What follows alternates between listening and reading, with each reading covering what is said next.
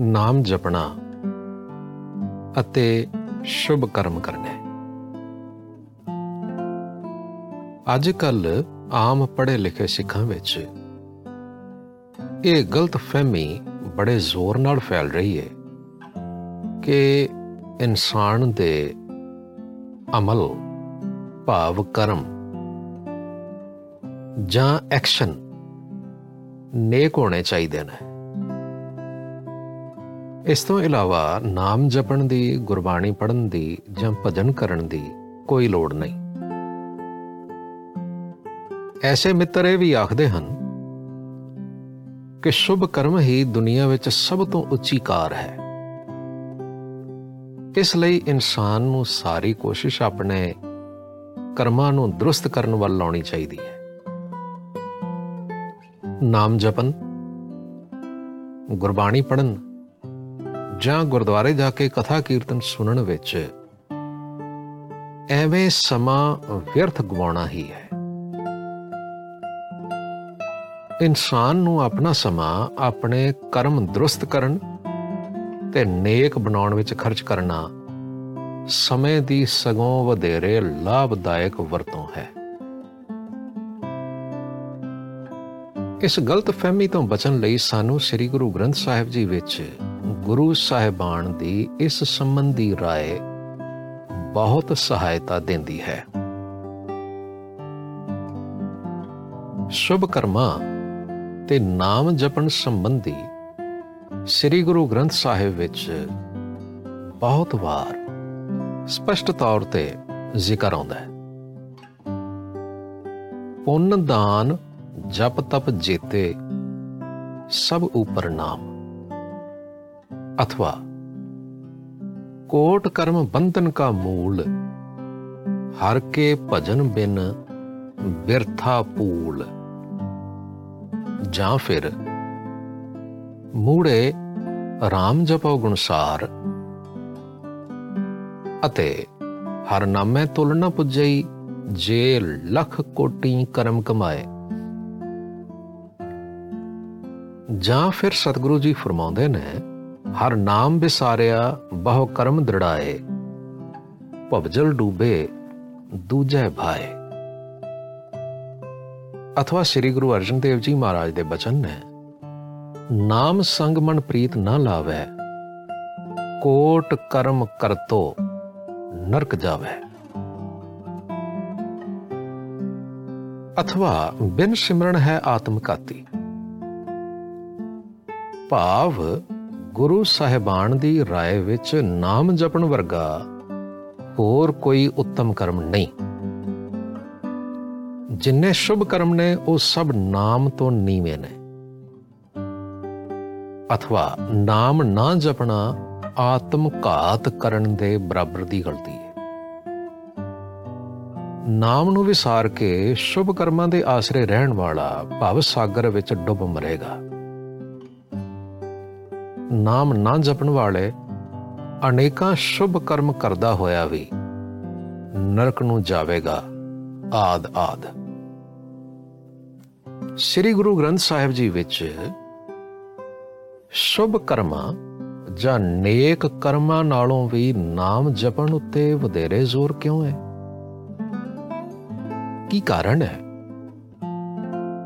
ਕਿ ਗੁਰੂ ਜੀ ਸਭ ਨੇਕ ਕਰਮਾਂ ਤੋਂ ਨਾਮ ਜਪਣ ਨੂੰ ਇੰਨਾ ਉੱਚਾ ਸਮਝਦੇ ਨੇ ਤੇ ਇਥੋਂ ਤੱਕ ਆਖਦੇ ਨੇ ਕਿ ਅਨੇਕਾਂ ਸ਼ੁਭ ਕਰਮ ਕਰਨ ਵਾਲਾ ਵੀ ਜੇ ਨਾਮ ਨਹੀਂ ਜਪਦਾ ਤਾਂ ਭਵ ਸਾਗਰ ਵਿੱਚ ਡੁੱਬ ਮਰੇਗਾ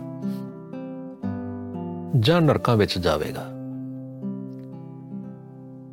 ਕੀ ਅਸੀਂ ਸਮਝਦੇ ਹਾਂ ਕਿ ਸ਼ਾਇਦ ਗੁਰੂ ਸਾਹਿਬ ਨੂੰ ਕੋਈ ਗਲਤੀ ਲੱਗੀ ਹੈ? ਨਾਮ ਦੀ ਮਹਿਮਾ ਨੂੰ ਅਸਲੀਅਤ ਤੋਂ ਜ਼ਿਆਦਾ ਵਡਿਆ ਰਹੇ ਨੇ ਜਾਂ ਉਹ ਜੋ ਕੁਝ ਕਹਿ ਰਹੇ ਨੇ। ਇਹ ਇੱਕ ਵਿਗਿਆਨਿਕ ਸਚਾਈ ਹੈ ਅਤੇ ਜੋ ਸਦਾ ਤੋਂ ਕਾਇਮ ਹੈ ਅਤੇ ਸਦਾ ਲਈ ਕਾਇਮ ਰਹੇਗੀ। ਭਾਵ ਗੁਰੂ ਸਾਹਿਬਾਨ ਦਾ ਨਾਮ ਜਪਨ ਨੂੰ ਸਭ ਸ਼ੁਭ ਕਰਮਾਂ ਤੋਂ ਉੱਚਾ ਕਰਮ ਆਖਣਾ ਕੀ ਇਹ ਜਾਇਜ਼ ਹੈ? ਆਓ ਧਿਆਨ ਨਾਲ ਵਿਚਾਰਦੇ ਹਾਂ। ਫਰਜ਼ ਕਰੋ। ਇੱਕ ਆਦਮੀ ਸ਼ੁਭ ਕਰਮਾਂ ਵਾਲਾ ਜੀਵਨ ਬਤੀਤ ਕਰਦਾ ਹੈ। ਦੁਖੀਆਂ ਦਾ ਦੁੱਖ ਦੂਰ ਕਰਦਾ ਹੈ। ਗਰੀਬਾਂ ਨਾਲ ਵੰਡ ਛਕਦਾ ਹੈ। ਗਰੀਬਾਂ ਨਾਲ ਮੁਹੱਬਤ ਕਰਦਾ ਹੈ। ਸੱਚ ਬੋਲਦਾ ਹੈ। ਧੋਖਾ ਨਹੀਂ ਦਿੰਦਾ। ਕਿਸੇ ਦਾ ਹੱਕ ਨਹੀਂ ਮਾਰਦਾ। ਪਰ ਉਹ ਗੁਰਬਾਣੀ ਨਹੀਂ ਪੜਦਾ ਅਤੇ ਨਾਮ ਨਹੀਂ ਜਪਦਾ। ਫਰਜ਼ ਕਰੋ ਕਿ ਉਹ 75 ਸਾਲ ਦੀ ਉਮਰ ਵਿੱਚ ਮਰਦਾ ਹੈ ਤੇ ਮਰਨ ਵੇਲੇ ਤੱਕ ਸ਼ੁਭ ਕਰਮ ਕਰਦਾ ਰਹਿੰਦਾ ਹੈ। ਆਮ ਆਦਮੀ ਇਹੋ ਜਿਹੇ ਵਿਅਕਤੀ ਦੇ ਜੀਵਨ ਨੂੰ ਬੜਾ ਚੰਗਾ ਕਹਿਣਗੇ, ਬੜਾ ਕਾਮਯਾਬ ਸਮਝਣਗੇ। ਪਰ ਸ੍ਰੀ ਗੁਰੂ ਗ੍ਰੰਥ ਸਾਹਿਬ ਜੀ ਐਸੇ ਵਿਅਕਤੀ ਦੇ ਜੀਵਨ ਨੂੰ ਕਾਮਯਾਬ ਨਹੀਂ ਆਖਦੇ। ਕਿਉਂ? ਇਸ ਦੀ ਵਜ੍ਹਾ ਕੀ ਹੈ? ਇਸ ਦਾ ਕਾਰਨ ਹੈ ਕਿ ਸ੍ਰੀ ਗੁਰੂ ਗ੍ਰੰਥ ਸਾਹਿਬ ਜੀ ਵਿੱਚ ਗੁਰੂ ਸਾਹਿਬਾਨ ਨੇ ਆਪਣੇ ਸਿੱਖ ਨੂੰ ਕੇਵਲ ਨੇਕ ਜਾਂ ਸ਼ੁਭ ਕਰਮ ਕਰਨ ਦੀ ਮਸ਼ੀਨ ਬਣਨ ਤੋਂ ਇਲਾਵਾ ਵੀ ਹੋਰ ਬਹੁਤ ਕੁਝ ਬਣਾਉਣਾ ਚਾਹੁੰਦੇ ਨੇ। ਇਸੇ ਲਈ ਗੁਰੂ ਸਾਹਿਬਾਨ ਦੀ ਨਿਗਾਹ ਵਿੱਚ ਆਦਰਸ਼ਕ ਆਦਮੀ ਉਹ ਨਹੀਂ ਜਿਹੜਾ ਆਪਣੇ ਆਲੇ ਦੁਆਲੇ ਦੀ ਸੁਸਾਇਟੀ ਦੇ ਖਿਆਲ ਵਿੱਚ ਸ਼ੁਭ ਕਰਮ ਕਰਦਾ ਹੋਵੇ, ਜਿਨ੍ਹਾਂ ਨੂੰ ਉਹ ਸੁਸਾਇਟੀ ਸ਼ੁਭ ਕਰਮ ਸਮਝਦੀ ਹੈ। ਬਲਕਿ ਗੁਰੂ ਸਾਹਿਬਾਨ ਦੀ ਨਿਗਾਹ ਵਿੱਚ ਆਦਰਸ਼ਕ ਇਨਸਾਨ, ਆਈਡੀਅਲ ਹਿਊਮਨ ਬੀਇੰਗ ਜਾਂ ਗੁਰਮੁਖ, ਇਸ ਤੋਂ ਬਹੁਤ ਉੱਚਾ ਹੋਣਾ ਚਾਹੀਦਾ ਹੈ। ਜਿਹੜਾ ਆਦਮੀ 70 75 ਵਰੇ ਸ਼ੁਭ ਕਰਮ ਕਰਕੇ ਮਰਿਆ ਉਸ ਨੂੰ ਇਹ ਤਸੱਲੀ ਤਾਂ ਹੋ ਸਕਦੀ ਹੈ ਕਿ ਉਸ ਨੇ ਆਪਣੇ ਖਿਆਲ ਵਿੱਚ ਕੋਈ ਮਾੜਾ ਕੰਮ ਨਹੀਂ ਕੀਤਾ। ਸਗੋਂ ਬਹੁਤ ਨੇਕ ਕੰਮ ਕੀਤੇ ਨੇ। ਪਰ ਉਸ ਨੂੰ ਇਹ ਪਤਾ ਨਹੀਂ ਹੋਵੇਗਾ ਕਿ ਜੀਵਨ ਕੀ ਚੀਜ਼ ਹੈ ਜੀਵਨ ਦਾ ਸੋਮਾ ਵਾਹਿਗੁਰੂ ਕੀ ਹੈ ਜਨਮ ਮਰਨ ਦਾ ਚੱਕਰ ਕੀ ਹੁੰਦਾ ਹੈ? ਜਨਮ ਮਰਨ ਦੇ ਚੱਕਰ ਵਿੱਚ ਸੁੱਖ ਹੈ ਜਾਂ ਦੁੱਖ? ਹੈ ਜਾਂ ਜਨਮ ਮਰਨ ਦੇ ਚੱਕਰ ਤੋਂ ਪਾਰ ਕਿਵੇਂ ਲੰਘ ਸਕੀਦਾ ਹੈ? ਵਾਹਿਗੁਰੂ ਨੂੰ ਕਿਵੇਂ ਮਿਲ ਸਕਦੇ ਆ ਜਾਂ ਵਾਹਿਗੁਰੂ ਨੂੰ ਮਿਲਣ ਦਾ ਕੀ ਲਾਭ ਹੈ? ਦੂਸਰੇ ਅਰਥਾਂ ਵਿੱਚ ਸਿਰਫ ਸ਼ੁਭ ਕਰਮਾਂ ਦਾ ਜੀਵਨ ਬਤੀਤ ਕਰਨ ਵਾਲਾ ਬੰਦਾ ਲੱਖਾਂ ਜਨਮ ਸ਼ੁਭ ਅਮਲ ਬਤੀਤ ਕਰਨ ਤੋਂ ਮਗਰੋਂ ਵੀ ਆਤਮਾ ਅਤੇ ਆਤਮਾ ਦੇ ਗਿਆਨ ਤੋਂ ਸੁੰਨਾ ਹੀ ਰਹੇਗਾ। ਗੁਰੂ ਸਾਹਿਬਾਨ ਦੀ ਰਾਏ ਵਿੱਚ ਇਨਸਾਨ ਦਾ ਆਦਰਸ਼ਕ ਜੀਵਨ ਇਸ ਜੀਵਨ ਦੇ ਸੋਮੇ ਨੇਕੀਆਂ ਦੀ ਖਾਣ। ਉਹ ਵਾਹਿਗੁਰੂ ਨੂੰ ਆਪਣੇ ਅੰਦਰੋਂ ਲੱਭਣਾ ਹੈ। ਤੇ ਉਸ ਵਰਗਾ ਬੇਮੁਤਾਜ ਨਿਰਵੈਰ ਤੇ ਨਿਰਪੈ ਹੋ ਜਾਣਾ ਹੈ। ਗੁਰੂ ਸਾਹਿਬਾਨ ਦੀ ਰਾਏ ਵਿੱਚ ਸ਼ੁਭ ਕਰਮ ਕਰਨ ਵਾਲੇ ਨੂੰ ਆਪਣੇ ਸ਼ੁਭ ਅਮਲਾਂ ਦਾ ਅਸਲ ਫਲ ਇਹ ਮਿਲੇਗਾ ਕਿ ਉਸ ਨੂੰ ਨਾਮ ਦੀ ਉੱਚਤਾ ਦਾ ਪਤਾ ਲੱਗੇਗਾ ਅਤੇ ਉਹ ਕਿਸੇ ਵੇਲੇ ਨਾਮ ਜਪਣ ਲੱਗ ਪਵੇਗਾ।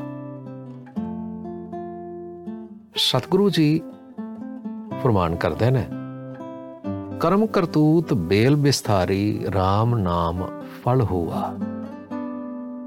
ਭਾਵ ਸ਼ੁਭ ਕਰਮਾਂ ਦਾ ਲਾਭ ਇਹ ਹੈ ਕਿ ਉਹ ਜੀਵ ਨੂੰ ਵਾਹਿਗੁਰੂ ਦੇ ਨਾਮ ਵੱਲ ਲੈ ਜਾਣ।